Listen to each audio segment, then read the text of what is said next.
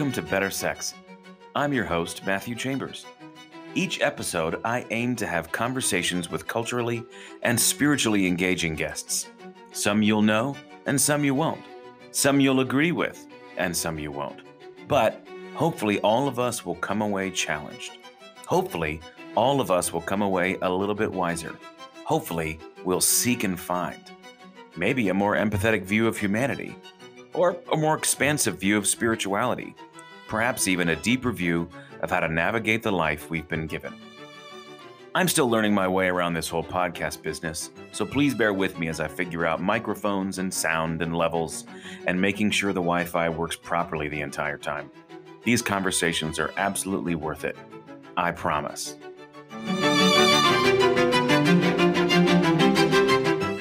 The great Mark Twain wrote that travel is fatal to prejudice, bigotry, and narrow-mindedness, and many of our people need it sorely on these accounts. Broad, wholesome, charitable views of men and things cannot be acquired by vegetating in one little corner of the earth all one's lifetime. Today, I have the privilege of chatting with Dr. Larycia Hawkins and filmmaker Linda Midgett. This is a deep dive into what it means to stand with the hurting and the oppressed, a deep dive into what it truly means to be human, and to share ourselves with other humans, even when it means we risk everything, our job, reputation, security. Dr. Hawkins found herself face-to-face with that reality when she made international news and was ultimately fired as a tenured professor from Wheaton College for wearing a hijab and standing in solidarity with Muslims. As a Christian woman of color, she had been incensed and heartbroken by comments made toward Muslims by prominent evangelicals such as Jerry Falwell Jr. and decided to act, along with several students from one of her classes. This story ended up as a documentary by Linda Midgett called Same God, and they joined me to share their incredible journey today. There is so much wisdom in this dialogue. Linda and Larycia share openly and vulnerably. There is much conviction to be felt if we have ears to hear. So please, sit back, open your heart wide for this episode of Better Sex.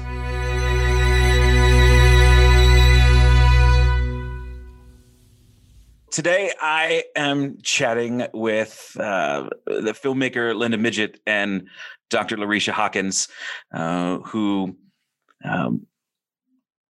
several years ago, while she was a professor, a tenured professor at Wheaton in Chicago, found herself in the midst of a little bit of controversy that has sort of changed her life in many ways.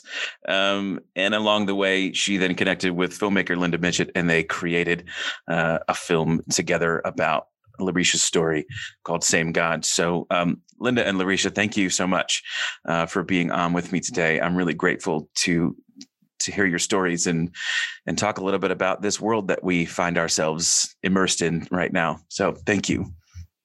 Thank you. I guess I'm curious, first of all, Larycia, I mean, your story happened before you ever met Linda. I assume you guys didn't know each other before all the things went down in Chicago. But and I'm going to post links to the story in the podcast page. And so if the people really want to go back and read the whole deal, they can do that. So we can skip over some of those things. But one of the things that I'm most curious about when unique moments like this happen in our societies is sort of the journey to that decision. And it can be very short, but what's the thing that causes somebody to go, I'm going to do this, or I'm going to say this, or I'm going to share this, or I'm going to go here. So when the shooting happens, in San Bernardino, what was the thing for you that you sat down and decided, I've got to post this photo. I have to do this thing. I need to, share this, my solidarity with Muslim women. And can you talk a little bit about even just your process to get there? Yeah. We just found out in chatting before we started recording that you've done work in Uganda, and I'm on the board of an organization in Rwanda that's reconciling Hutus and Tutsis. Mm-hmm. And I feel very fortunate to have even ever set foot in Rwanda. A colleague of mine was supposed to be visiting one of his students there who was working for 6 months in an NGO there And it's an indigenous NGO. There's a program at the university called Human Needs and Global Resources, and students themselves go to various underdeveloped and developing countries to serve at organizations that are, it's not like USAID. It's not not an American nonprofit like nestled in somewhere. It's not, we have something to give you. It's, we're here to learn from you and offer what we can according to your needs and your direction. So I always told my students, to think about it as you're being extended hospitality by an organization for 6 months. Wow. Yeah. And you think you're going because you're a brilliant college student and you got selected for this prestigious program. And we need to think of it the other way around. So it wasn't the first time I had been in a place of great, I like to say brokenness and beauty. But the genocide in Rwanda in 1994 is perhaps one of the most, damning atrocities of our humanity in my lifetime. Yeah. My grandparents, my grandfather fought in World War II. So the Holocaust is something that feels like history. It's very close to my parents who are baby boomers, but not close to me. Right. I'm not a Holocaust denier, but I wasn't alive when it happened. I can see the numbers, the tattoos on Holocaust survivors' arms. But being in Rwanda and sitting under a tree, listening to direct perpetrator and survivor dyads of people telling their stories and choosing reconciliation and forgiveness. I even hesitate to use the word reconciliation because it's such a buzzword in many Christian circles that really is kind of shallow, in my humble opinion, when it's used. Not the concept, but the way it functions and operates in these days around racial reconciliation, hard-fought reconciliation, such as there's one gentleman and the man sitting next to him killed every member of his family save a nephew. And so it's the two of them. Yeah. And they've decided to live in community because Rwanda is a country of very close proximity. Yeah. People aren't moving far away. And if they do, it's always toward family. It's always toward community, not away. So 20 years after the genocide, when people are being released from prison and coming back to the communities where they shed their neighbor's blood, what do you do? And so Rwanda is a land of, they say, a million smiles, And everyone smiles. Everyone is hardworking. Everyone's beautiful. Everyone dresses every day and goes about their business. And this generation, this first generation post-genocide, some of them don't even really know what happened, whether their family was Hutu or Tutsi, and the trauma is continuing.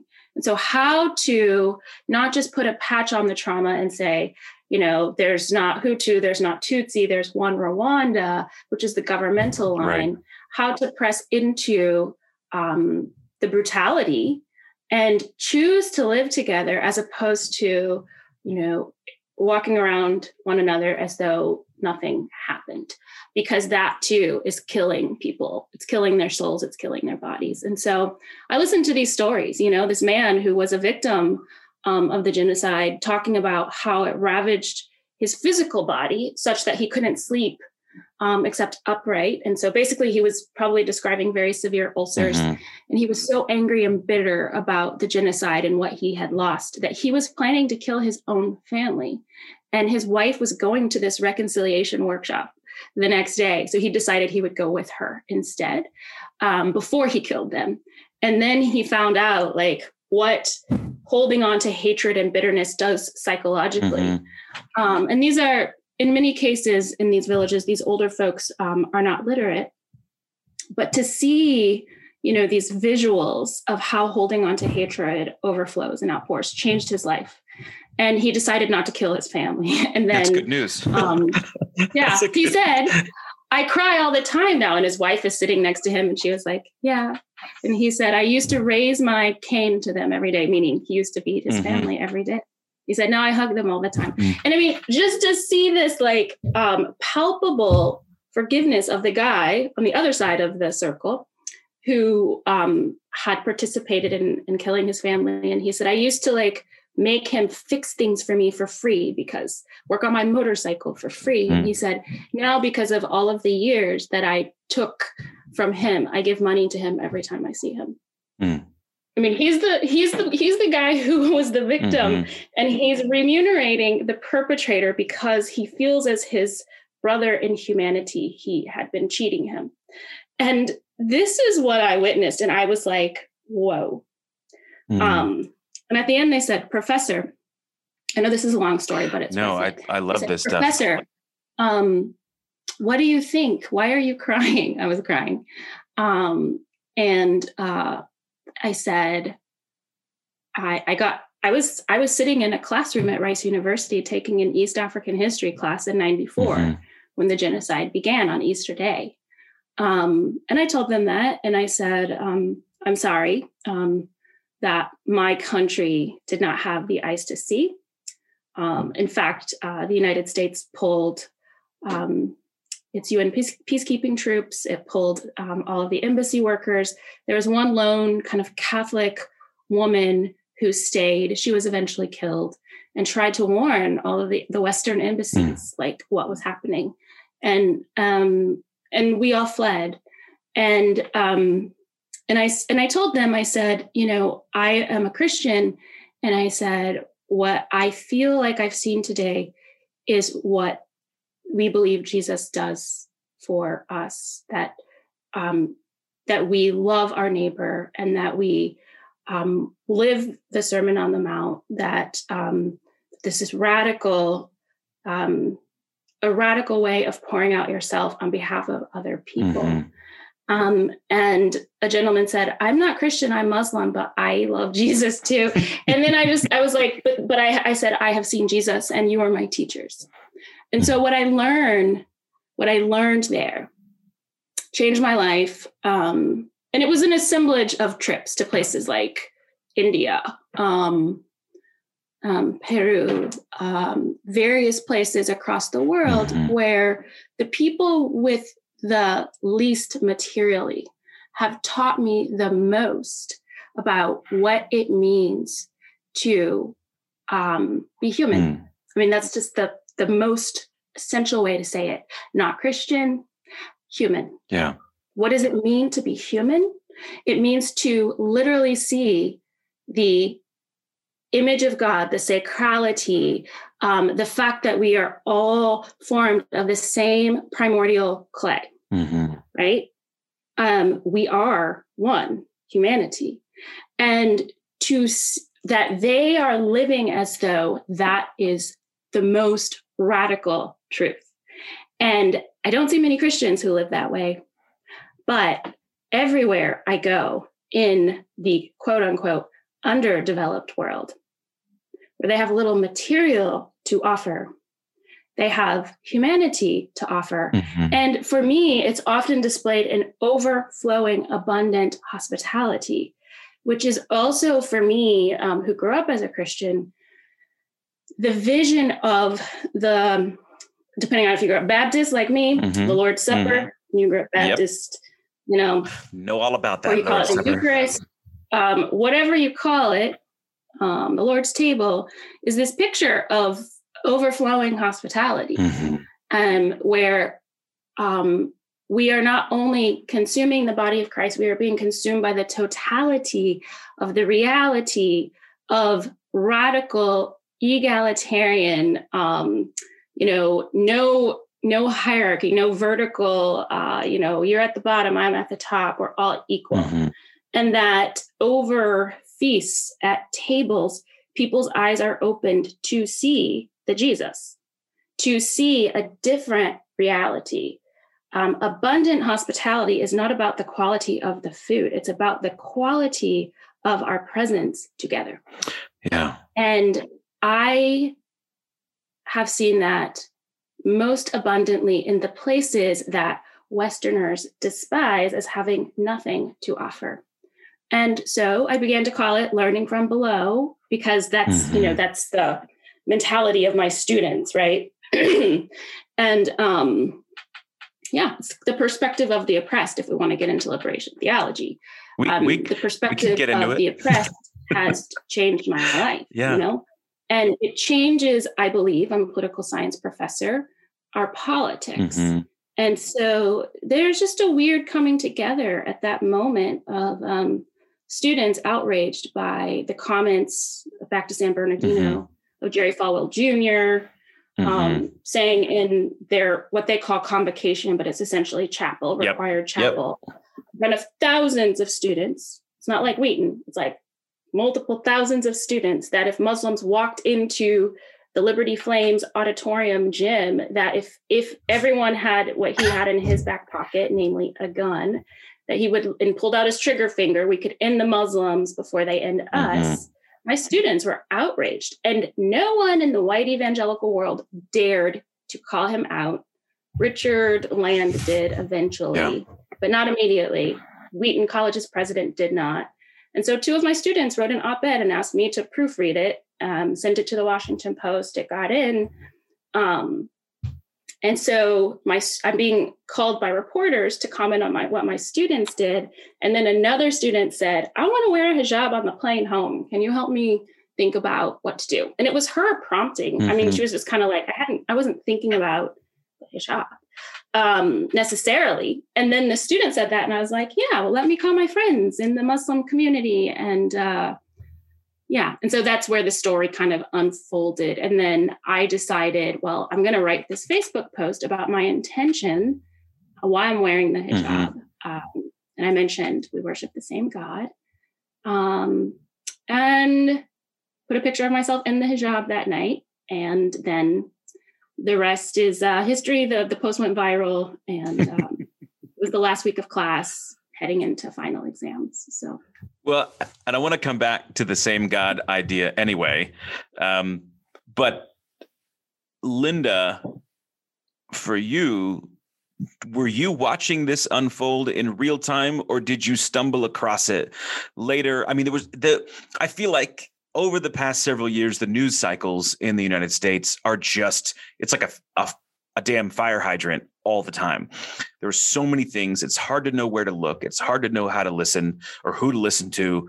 It's hard to even rank, you know, the importance of different things, just based on how fast it's coming at us. So were you, and that wasn't any different back then, really, but were you following this in real time, or did you come across it later?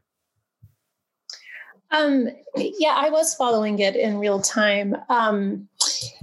You know, and I do think that 5 years ago, I mean, this will be 5 years ago in December, December 2015,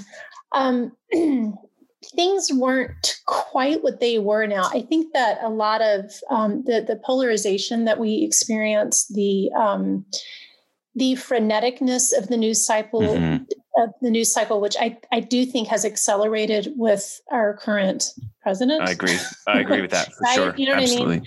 I think, so there is a sense where it was all there. It was all happening. I did not have eyes to see it. I know that Larycia did. I know that now, but I was not somebody who did. I just was sort of your average person, you know, going through life and noticing some changes, but it was sort of in the periphery of my vision, right? Like I was noticing like the rhetoric against immigrants had taken this really sharp turn. And I noticed that because I had done a film on immigration reform several years before that. So there were some things like that I was aware of, but no, with Dr. Hawkins, it popped up on my newsfeed that a professor at Wheaton College was wearing a hijab in solidarity with Muslim women. And I noticed it because I'm a graduate of Wheaton College. Look at that. I'm an alum of the school. So I was like, oh, this is, you know, unusual to see Wheaton in the news for such a thing. But I'll be honest, I read it and I was like, huh, that's interesting. And I forgot about it. I mean, it's the truth. Mm-hmm. Like I went on my merry way. And I think it was about 2 days later, suddenly I was like, oh, wow. Like all hell is broken loose because of this. Yeah. It got real messy real fast. It really did. Like it was sort of, it mushroomed, overnight. And so I, have a group of, friends from Wheaton, and we have a little Facebook thread, and we all started talking about it. We're like, are you watching this? If you've been paying attention to what's going on here. So I was just a curious bystander, like everybody else initially. But as it went on, the thing that really captured my attention was how polarized Wheaton alumni were over what she had done. So some people thought she was a heretic. Other people were like, yeah, it seems kind of Jesus-y. She's, reaching out. Kind of Jesus-y. Yes, like, kind of, yeah. I mean, like, but like, that's a... You kind of get it. I mean, it's an official term, I think. Yeah, it's Jesus-y. It was Jesus. That's the way I viewed it. That's my language for it. So, and that polarization was remarkable to me because I had not seen that. It's not that it wasn't happening, but it was not out in the open. And so there are, that's my dog. Did you hear my dog? See, the dog. Yeah, I told you. Yeah. I know. It's all good. I welcome all distractions in my Zoom classroom. Please, please. Especially cute kids and puppies. Cute kids and puppies. Yes. All kids are cute. That was really the part that...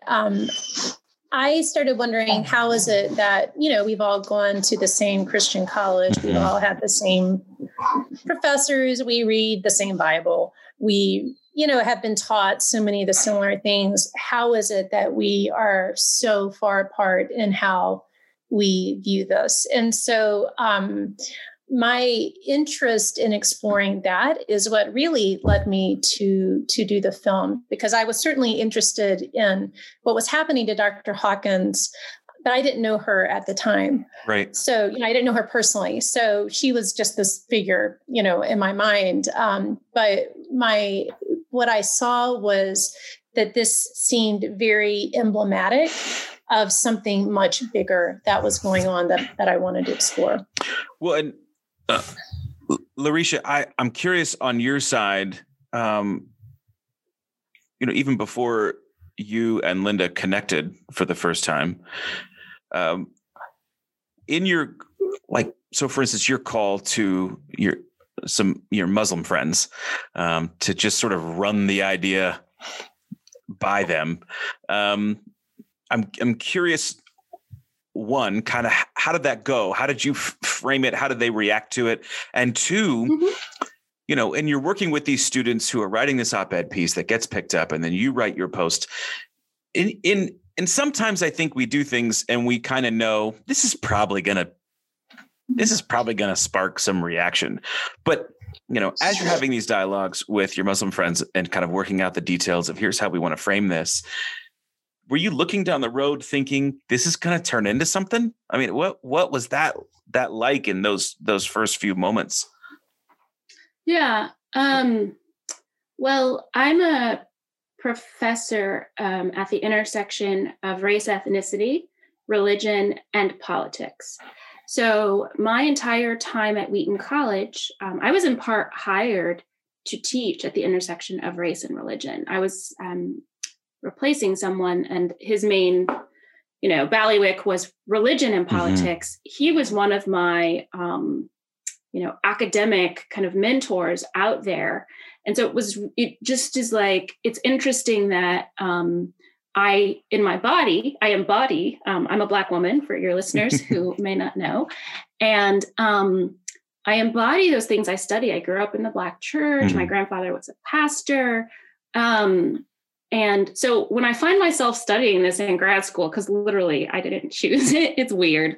Social scientists all have stories kind of like this. We either choose what's opposite of who we are, or kind of like we find ourselves studying ourselves. Got right. It. And then, but all that to say, I wanted to be very careful about respecting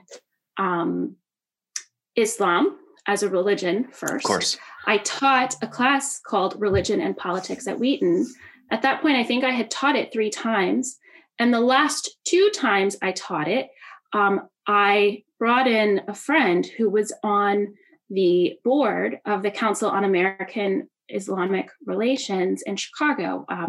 So he worked there, and he was their kind of government affairs representative. Mm-hmm. I can't remember his exact title, but he came and talked about the intersection between Islam and politics, and, you know, demonstrating that, you know, there are multiple traditions. Islam is not a monolith, right? We've got Sunni, we've got Shia, we've got various iterations if we want to think about Saudi Arabia, right?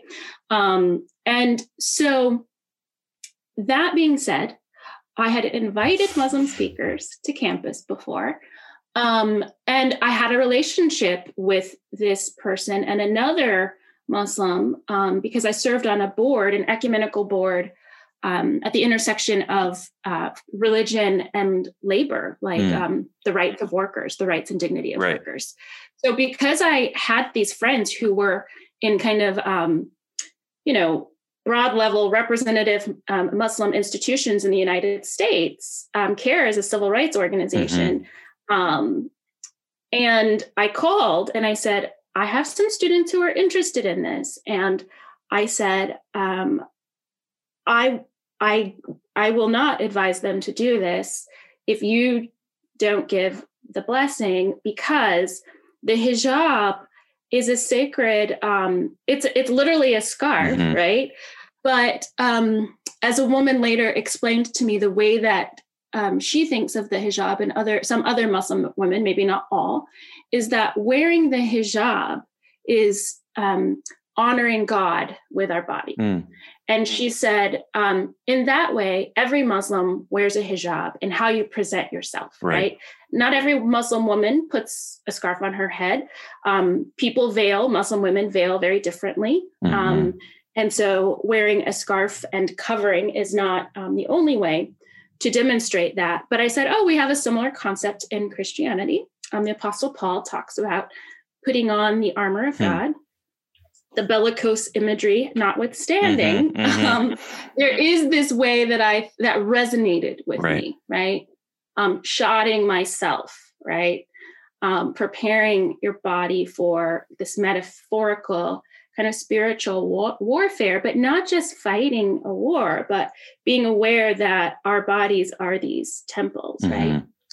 And so my colleague said, let me talk to the women. Appropriately, right? Yeah. Good answer. A man can't give us his permission for women to wear the hijab.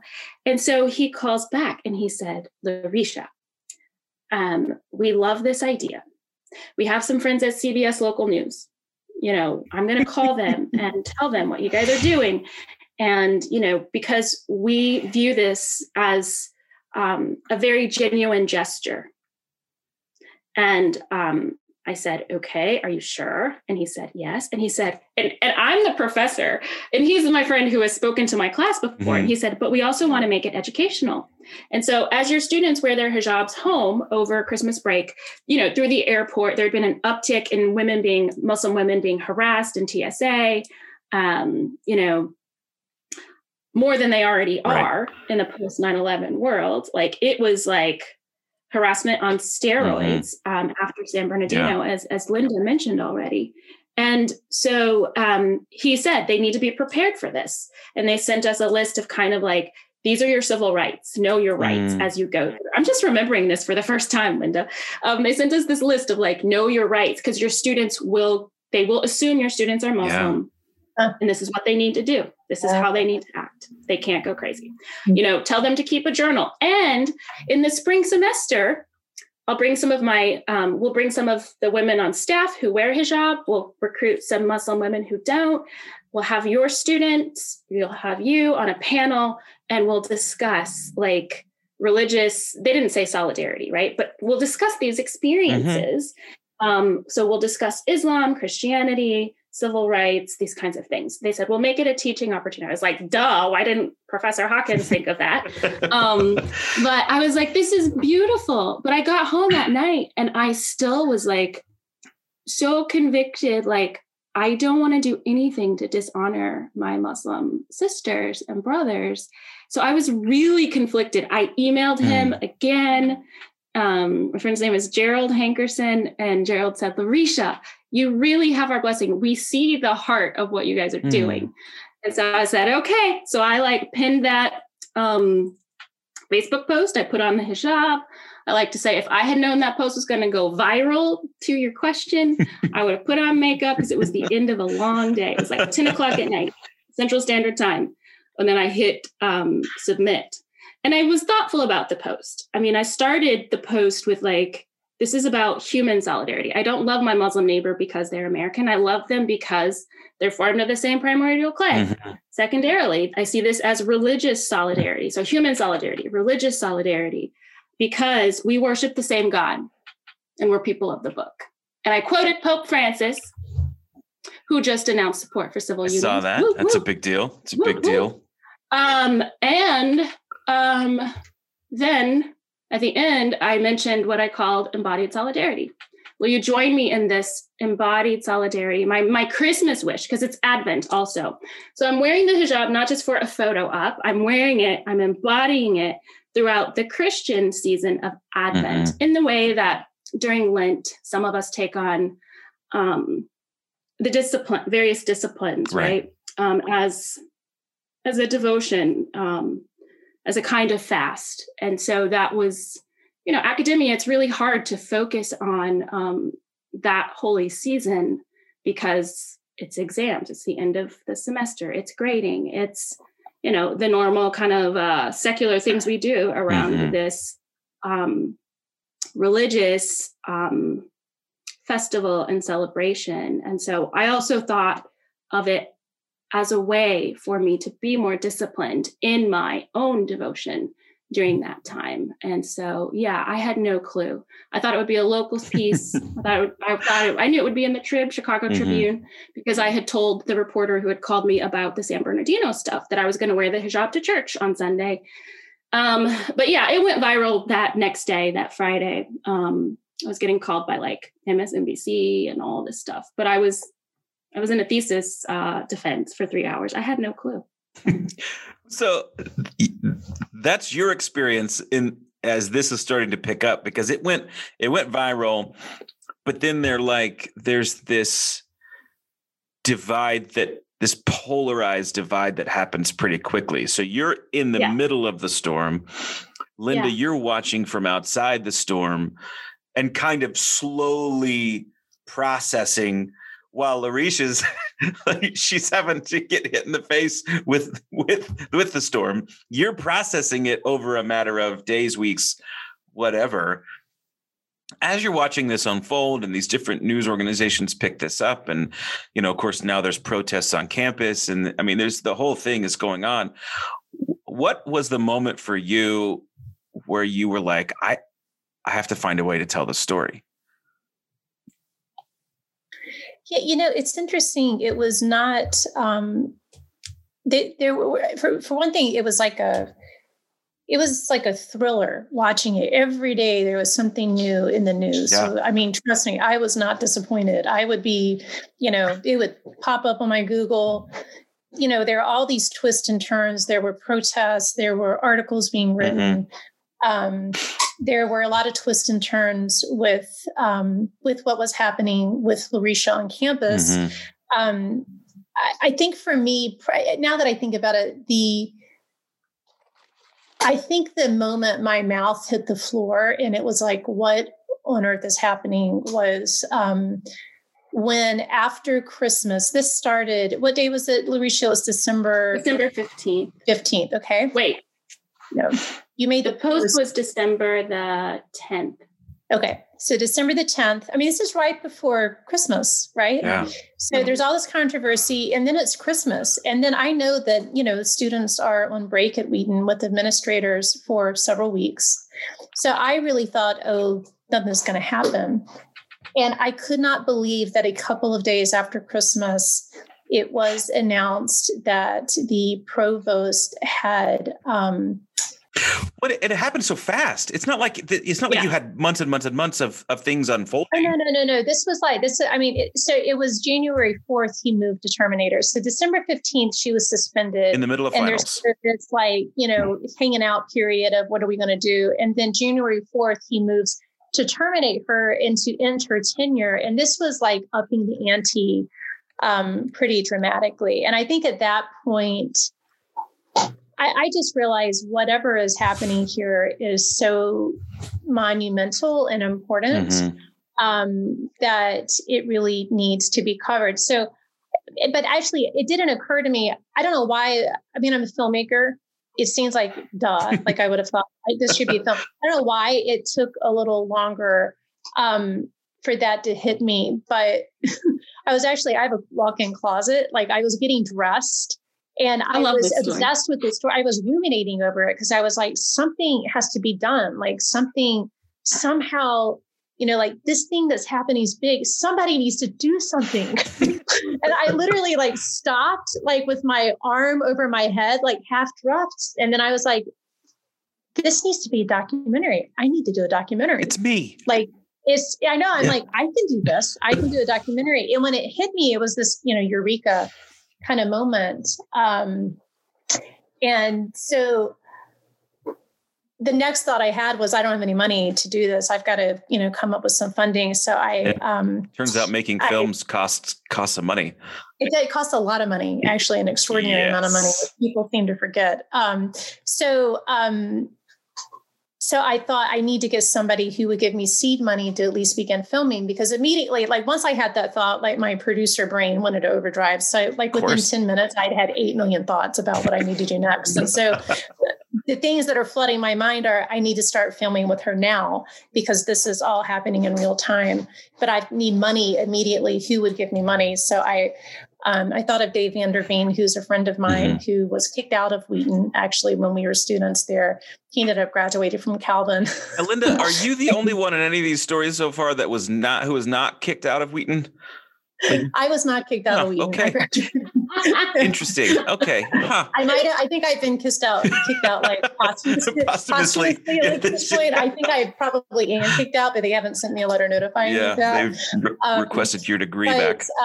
Yeah. So anyway, so I was like, I'm going to talk to David, and literally thought to myself, well, first of all, finish getting dressed. Cause I think I've been standing there half dressed for 10 minutes. Important details. I know. So I'm finish getting dressed. And then I'm and then maybe you could calm down for a few minutes and think about whether this is actually a good idea. So I'm let's try and be mature and think this through. And so, I mean, literally I'm 30 seconds later. Okay. Yeah. I've thought it through. I'm going to do it. Yeah. So I immediately called David and David, I've got a great idea. So anyway, so David came on board. And I immediately kicked into overdrive with I had to find a shooter and do all this stuff, but I had to get Larycia on board. So, because as I told David, when I'm I have this, I think it's a brilliant idea to do this, but I'm not going to do it unless Dr. Hawkins agrees to it. There's no point in doing it without her. Sure. So, I found her email and sent her a cold email and just said, this is who I am.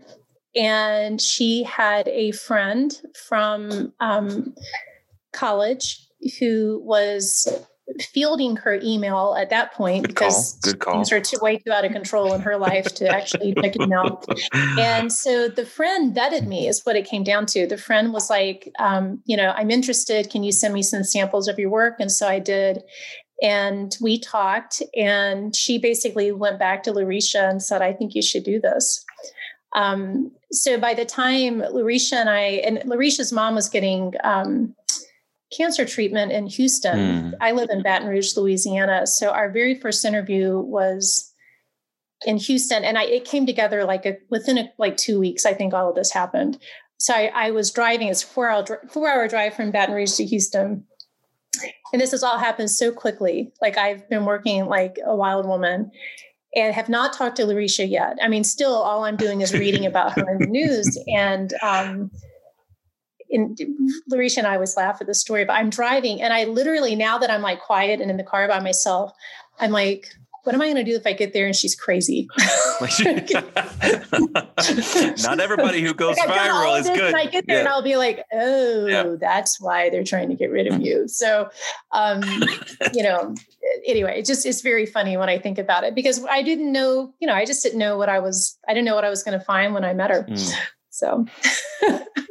So she's not crazy at all. I loved her when I met her. So that didn't last very long. Well, and you guys make this film, and how long did it take just to, I mean, I know this editing process, post-production, you've got, you know, a lot of different other B-roll and you've got some pretty key clips in there besides just the back and forth with Larycia. But, you know, I mean, how long did you shoot to get what you needed to create this film? I filmed with her for 2.5 years. Oh, wow. So yeah, it was a process of, raising grant money. I had to get some more private investment. Mm-hmm. I never raised enough money. So there was a lot of just sweat equity that went into it, but we filmed for 2.5 years. And I think it's important to note this, that the film, Larycia just sort of graciously allowed me to show up. Mm. And I would reach out to her every so often and be like, hey, I'd like to, you know, come film with you. Where are you going to be? Are you going to be in Chicago? Whatever. And she would just put on the microphone and let us do our things. When I say that she literally never asked me once, what are you planning to do with this film? How is it going to be used? What's the angle that you're taking? Who else are you interviewing? We literally never had that conversation over the course of years. So, you know, any mistakes in the film are purely mine, not hers, because she completely removed herself from any of the creative process, which I greatly appreciated because it allowed me to really observe and, for it to be as verite as possible, mm-hmm. so that it was as true to life as I could make it. Mm. So, Larycia, you and Linda, you guys are filming back and forth, off and on. It must have been, it's like an off and on relationship for 2.5 years. Sort of, you know, piecemealing, pulling scraps from here and there every once in a while. In the filming process, and you know, because I've worked in some more short form content, but it's interesting sometimes what creating content or telling your story sort of reveals to you about yourself in that process. And so I'm just curious, like, as you're filming this and you're still living the experience and kind of, I can't even imagine the trauma and the grief and anger, bitterness, like, I mean, I'm sure you felt all the things through this process, regardless of the outcome, even if the outcome had been different, like what was done, you know, and here you are at the center of this piece with what started, just thinking back to the conversations you were having with the Muslim community of, it was such a benign thing. We're going to do this thing. We think it makes a lot of sense. Here's how we can frame it. Here's how we can teach people about it. Like, it was such a generous dialogue between all the different groups behind the scenes. And yet, as soon as you flip the switch and it goes public, it's like the rest of the world was like, wait a minute. We don't go there. We don't do that. How dare you? You don't belong here anymore, et cetera, et cetera, et cetera. We finally have a reason, or, you know, whatever. So I'm curious, like, as you sort of shared your story with Linda and whoever else along this path, what were some of the things about yourself that it either sort of revealed to you or solidified in you that I know for sure I have to do this, or like I have to take this trajectory?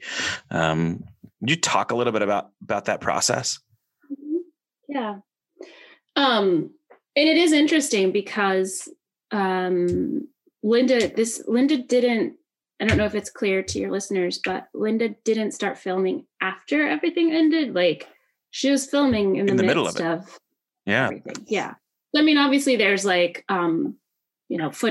news footage that is in the film that she didn't film herself, but for instance, my final press conference, Linda was literally there. She was in town, you know. Mm.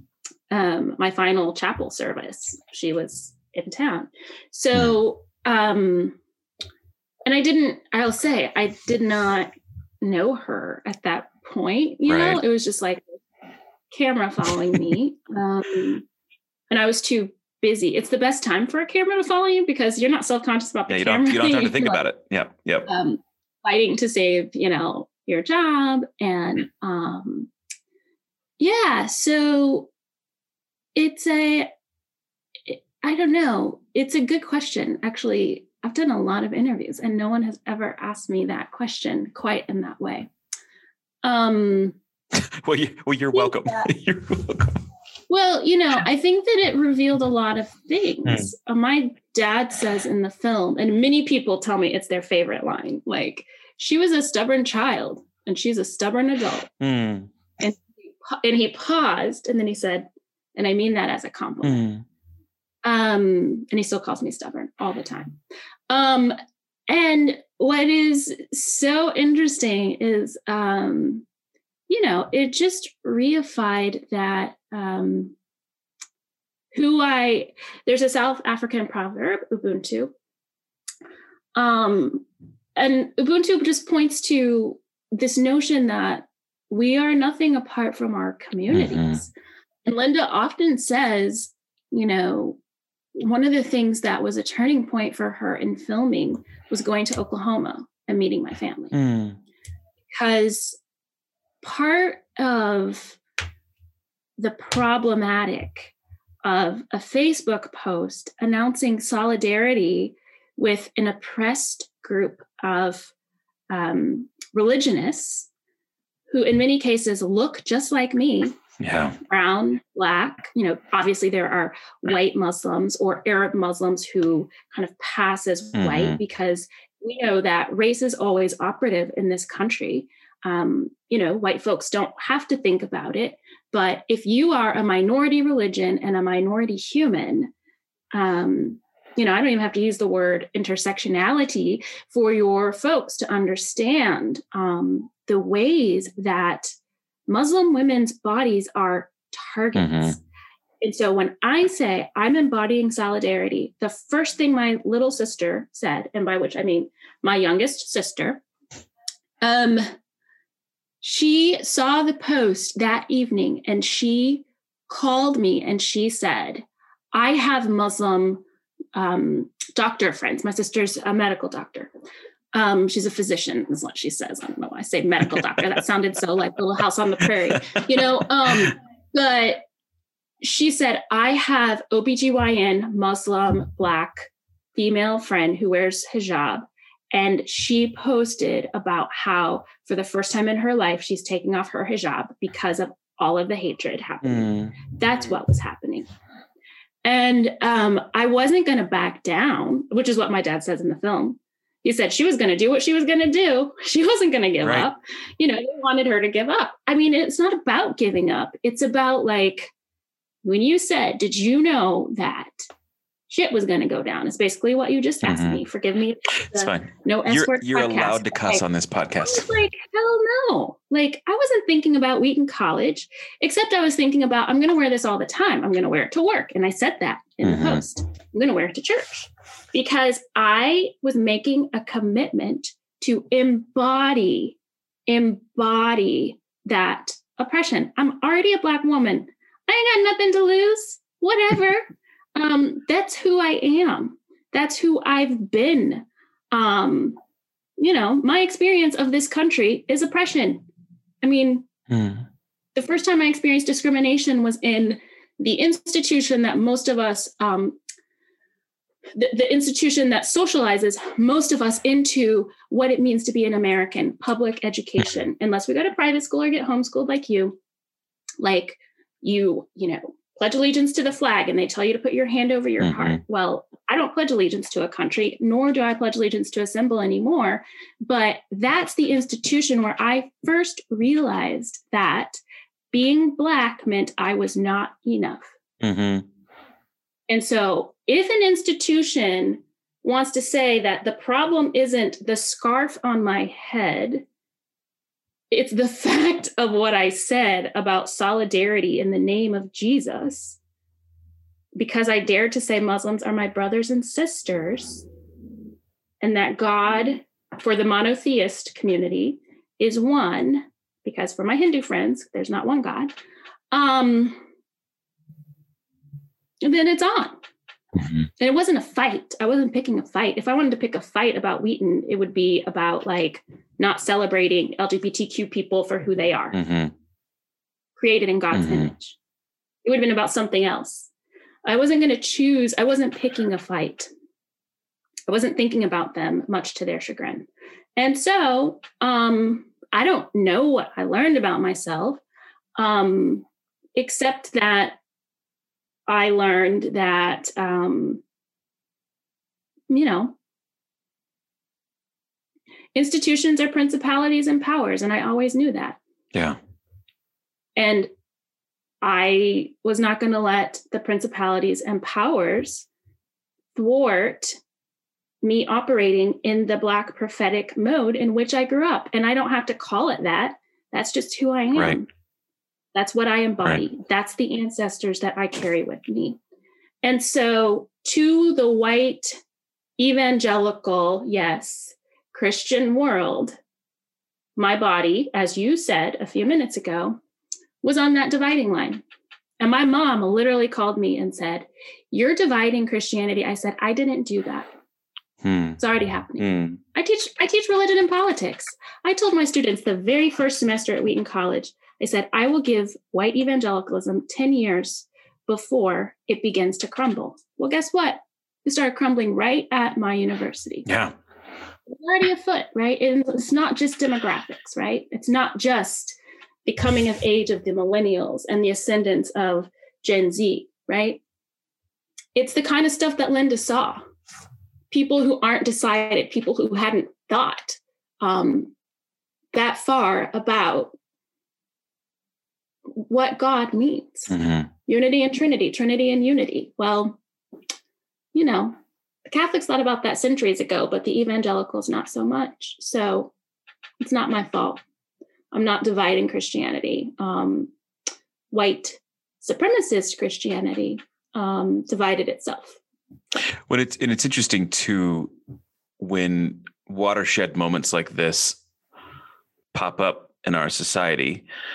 There's a part of me that grieves a bit too that documentaries like this are even necessary, you know. But on the other hand, I think it's vital for our humanity, if for the faithful or the faithless, regardless of the category, quote unquote. I think it's so vital for us to have films like this that could be teachers for us in pivotal moments. And, you know, again, it's one of the basis for this podcast of just, I have missed that part of community just because you feel a bit like a nomad in your own country, in your own city, in your own community. And you feel like you don't quite fit no matter where you turn. And, you know, I'm saying that also recognizing that I'm a white male, and part of the reason that I feel like this now is because of the way that white males historically have set the whole damn thing up. You know what I mean? So now I'm like, well, wait a minute, how do we, I think it's so important, even in the conversations that I have with my sons. And then we have 7 kids, which I think I mentioned before we recorded. I have 5 boys and I have 2 little girls. And my youngest daughter, Zuri, she's basically already running for president, so I'm not super concerned about her. That's going to be like, she runs the world. You know, but even talking to my sons, where the first part of their life, they grew up in this sort of predominantly white evangelical experience. And then they watched their dad and mom unplug from this and go, we cannot be here anymore. This place doesn't want us anyway. And of course, our experience was because of the way that that whole experience, we are not set up to invite the most vulnerable to the table. Mm-hmm. You know, and I, you know, having a child with significant disability, you get to see that up close. And no, it doesn't have anything to do with the color of his skin or his politics or his belief system or whatever. It's just because he exists. Oh, you don't quite fit what we had in mind for this experience. So, you know, so for us, you know, even talking to our oldest sons now of this is how the world is changing and this is what we hope you can see. And, but I can't see it for you. You have to learn to see it yourself. And, you know, so in the process of creating this documentary over the course of 2.5 years, and then even a thought process of how are we going to distribute this? Where are we going to run this? Who's going to be our audience? Will anybody give a shit? Like, it's this whole, the angst of, you know, it's a story that must be told and that the world needs to digest. But as you're sort of wrapping, you know, and packaging it and getting it all prepped, and, you know, you get your cover art looking at just the way that you want it to. And, oh, the day that you were like, oh, it's genius. You put the same God and the hijab on her head and it's all the different, like I saw it, I could see it. I love clever things like that. But, you know, it's like those things that those of us who live those lives behind the curtain, we go, yes, we nailed it. But then you're going to press, you know, print on this thing. And you're going to put it out to the world, which is it's similar and different to Larycia pushing submit on her initial post that started the whole, you know, what did your mom say? She practically accused you of causing a schism. Yeah. So, you know, what was that like for you, Linda, when, you know, we've got the story, we've got it up until this point. This is the story that I know I've got to tell, and you push it out. Well, and for both of you lived that experience. And of course, you're the other part of the crew and the team. And what was that like to put it out to the world and start hearing? And I know that even this is 2016. So 2020, though, it's coming back around again. I'm watching more conversations happening again, because it's almost like this story is something that needs to be told and retold and retold and retold and retold, because the whole message leaks out of our brains and our hearts, and we have to keep hearing it over and over and over again. So would you talk a little bit about finally putting it out to the world and what it was like, that heart pounding moment of waiting to see how people were going to receive it and what happened afterwards? My decision to do the film felt like a compulsion, for a lack of a better word, like something was driving mm-hmm. me to tell the story that I struggled to explain, but it was deep inside of me. You know, yeah. Some people have suggested that was, you know, God's prompting or the Holy Spirit or whatever you want to call it, that was pushing me to do it. It was intense. Sure. I will tell you that. And I was immediately under suspicion for telling it, because I'm a white woman who grew up in the evangelical community. And, I just would say that there was a lot of suspicion. A lot of people were not happy that I was doing the film, because this was a very embarrassing event for Wheaton College globally. And so the last thing that people who love Wheaton wanted was for somebody to come along and that thing that they were trying to shove under the carpet and have it go away so that the PR crisis was over. You know, they don't want to know that there's a filmmaker who's like, oh no, I've got my camera light on. This is, I got a bigger light right here. I'm under there with you. Like, you are not getting rid of me. And that took a certain amount of tenacity just to deal with that. I mean, within let's say within my own family, you know, I've had some family members who quietly said that they felt like I had betrayed my alma mater. It was really hard for my mom, and my mom may listen to this podcast. She's 84 and she's listening to my podcast now. So, she's going to listen to a better podcast with Larycia's granny. What kind of podcast is that? Yeah. She and granny can talk about it. So it was hard for her. And I don't think she would mind me saying that publicly, but we had some really intense conversations. And this is before the film came out and before she had seen it, but she was scared. And I realized in a lot of her conversations, she was very afraid for what it would mean for me and my family.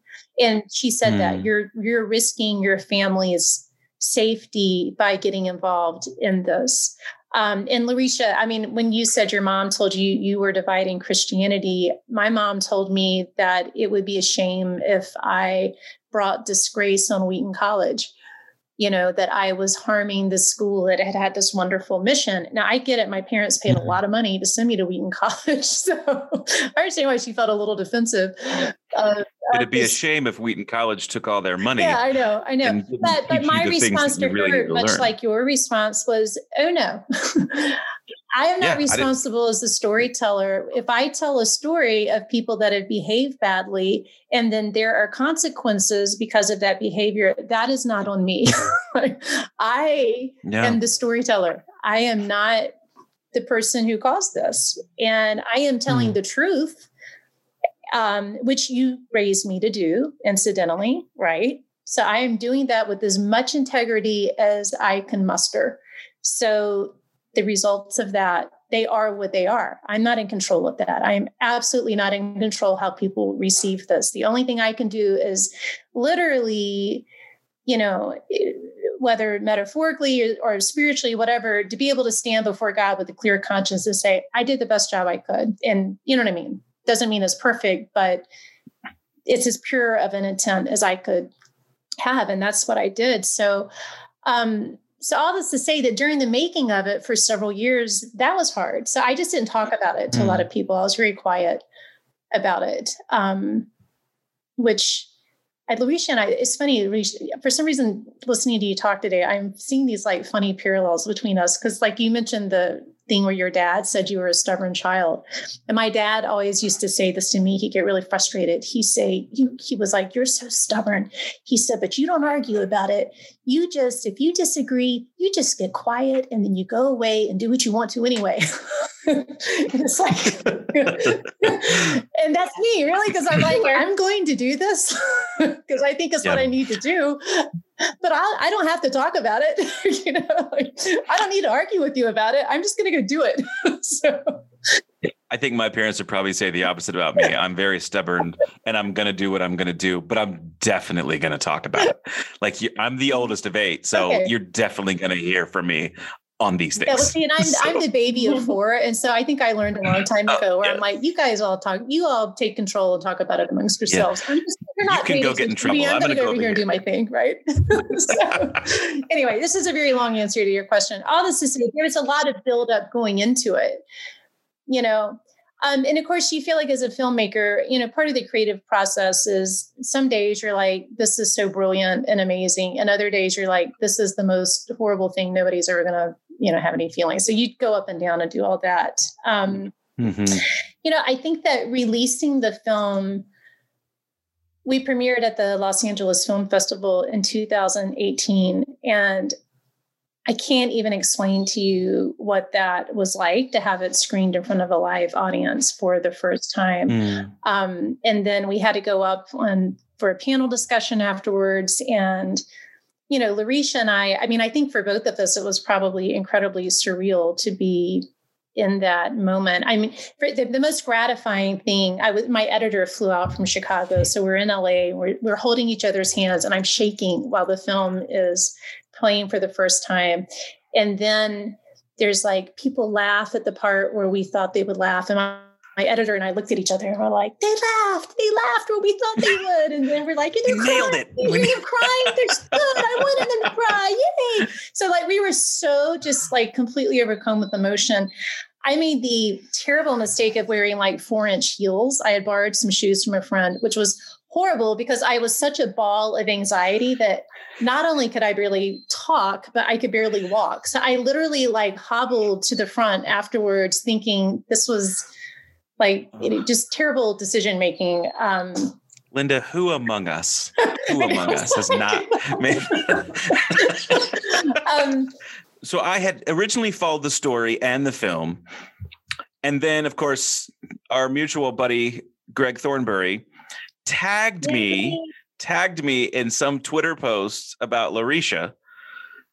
And that's how it sort of all came back around for me in the story of the film. But it was like it had all come back up to the surface again. And so like the film came out originally, what, 2016, is that right? It was 2018. Yeah. Okay. So then it makes its rounds. You guys do your thing. And now at the end of 2019 and then into this year, as unique as this year has been across the board, like the two of you have found yourself this year guiding conversations, participating in conversations that probably wouldn't have happened unless the film had happened, at least not in the way they're happening right now. Would you just talk about how some of that's come back around and maybe some of the impact that you feel you're able to participate in this year, both maybe individually and together, just because the ripples of the film keep going on? I will say this. I feel like the film has served somewhat of a prophetic function because I think that what Larycia did was prophetic. She wasn't trying to be a prophet. I think just in that moment that it was the beginning of things that were hidden to some of us coming into the open. Mm-hmm. And I am more convinced of that now than I was then. When I started the film, very open-minded from a journalist perspective, trying to have as little of an agenda as I could. Mm-hmm. And just sort of exploring where things took me, and reading and studying about race and evangelicalism and trying to answer the question of how much was race a part of this? Was it really about theology? All these things. Mm-hmm. Where that led me, of course, is where the film is. And that is the film. I will tell you, I had one evangelical male who watched the film, who has a ministry with Muslims, ironically, who basically accused me of conflating white Christian nationalism with evangelicalism. That was the gist of the message. And this was like a couple years ago. This was after, Trump had been president for a couple years. There was a defensiveness there that I've frequently gotten. Was it too much of a mirror, you think? Yeah, I think so. And so the evangelical marriage with white Christian nationalism is just on full display. So if I started this film now, it would be a completely different film, right? Because now it's not even that questionable. When I started it 5 years ago, and was really unpeeling the onion of how much of this is race and how does the evangelical marriage with the Republican Party and politics play into it. As I was trying to suss all that stuff out. Yeah. And like white supremacy was not part of the lexicon. That was not something that people were talking about openly. Now it is. In hushed tones. I didn't have the word white. I didn't go into this thinking this is an example of white supremacy. I didn't know. I didn't have the language for that. I mean, I was more like, I see this thing and I'm trying to explain to you what I see as a storyteller. These are the things that go into it. Mm-hmm. I mean, because I'm not an academic, like I didn't know the word intersectionality. Like Larycia said that to me at one point. I'm like, yes, that describes all these divergent things that come together. Intersectionality. There's a word for that. Wow, yeah. Everybody's been saying it, 20 years, but I wasn't in college in a really long time. So, I mean, so, but my point is that I didn't know that, but as I followed the thread or the breadcrumbs or whatever analogy you want to use, what happened to Larycia is a mirror for white evangelicals. It is a mirror that I think actually, as empathetically as possible, says this is who you are. Here are the things that are wrong. What I think is so beautiful about the film, having been, the story that you filmed then versus now, is that I almost wonder if you filmed it now, if it would be less about the human story of Larycia and more about the issues of the day. Whereas for me, in those moments where things inside me, beliefs, the old guard of my faith was totally unraveled, it almost always came down to someone's story. It wasn't because I saw now the statistics later or, the full history of something later always confirmed, oh my God, this is true. But someone's story almost always was the sort of that key that unlocked that journey for me. So I'm, as messy as some of the issues are that we all experience every day now, I think your story seemed to have hit at the right. I mean, that moment in your closet with your hand in the air, that's a very important moment. It's an important moment, just like hitting submit on Facebook was an important moment. And those two moments are essentially the same in their weight because otherwise we wouldn't be having this conversation right now. So to that end,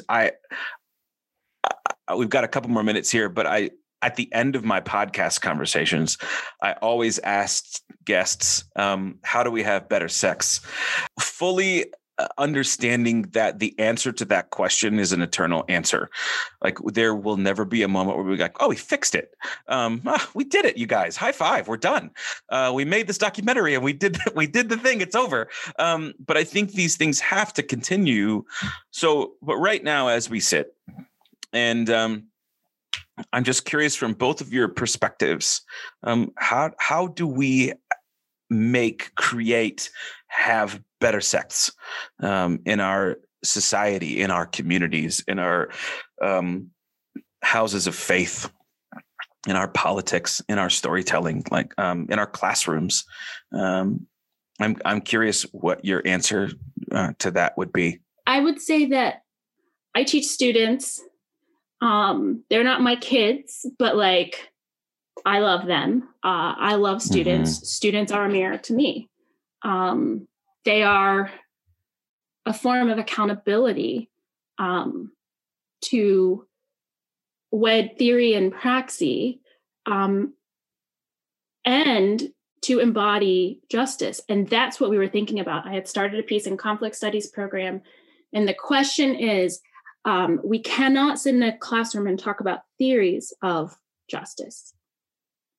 As Jesus people, we are called to be justice in the world, to embody it. I don't teach my students to vote for Democrats or Republicans. They're the same to me. I'm a political scientist, like our party system, whatever. And more people are beginning to see this, right? But by the way, that's profound. Our party system, whatevs. Oh, it's like quote of the day. That is the crap. It's my very astute professional analysis, whatevs. But I say that to say, like, in general, I don't care who you vote for. This time I do, because it's literally life and death. Like it's existential. Yeah. Like what's at stake is not democracy, it's humanity right now. For those who profess to follow the Jesus, and I say that because it's not about a church. It's not about an institution. The early church was just a ragamuffin band of people who met in people's houses and had meals and shared things with each other in a very radical kind of commune way. And I think that's the kind of movement that's who I want to be and what I want to be about. And I do think that better sex is just about being more human. It's about seeing. And it's having the eyes to see others in their distress and in their oppression And also, we're not human if we're not creating, if we're not expressing, if we're not attuned to the sorrow, to one another's bodies, to what's really happening. If we're not embodied, if we're not alive, then what is sex? Mm-hmm. If you're not embodied and alive and creative and expressive. And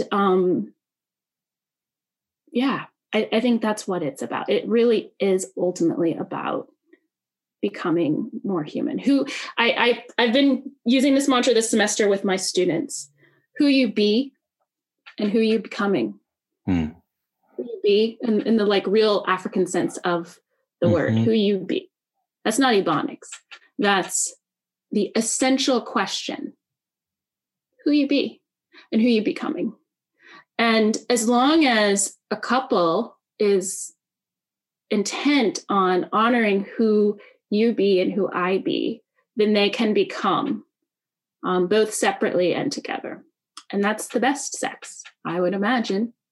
And I'll strive for that being and becoming and being honored and respected in that, without coming together, yes, but without canceling out the totality of the other. That's the essence of collaboration, I think. That's subjective and objective. It talks to the community between two and the community between the many. That intimacy there. It's so respectful always. So. All right, Linda, you're up. Nothing more. Sorry, that was a long answer, but that's all I got. No, I always like trying to follow Larycia when she's really profound and prophetic like that. That's always a good position. I can tell it's one of your favorite things to do. Exactly. Good.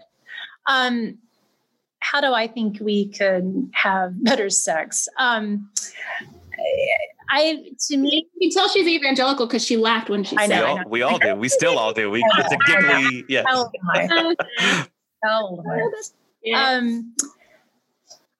To me, in addition to everything Larycia just said very beautifully, I think curiosity is the key. I think that curiosity has the potential to save the world and to save ourselves. And I think in the same vein of what Larycia was just saying, it is fostering a sense of curiosity within us of, what does it mean to be someone other than myself? What is somebody else's experience like? What is it like to be them?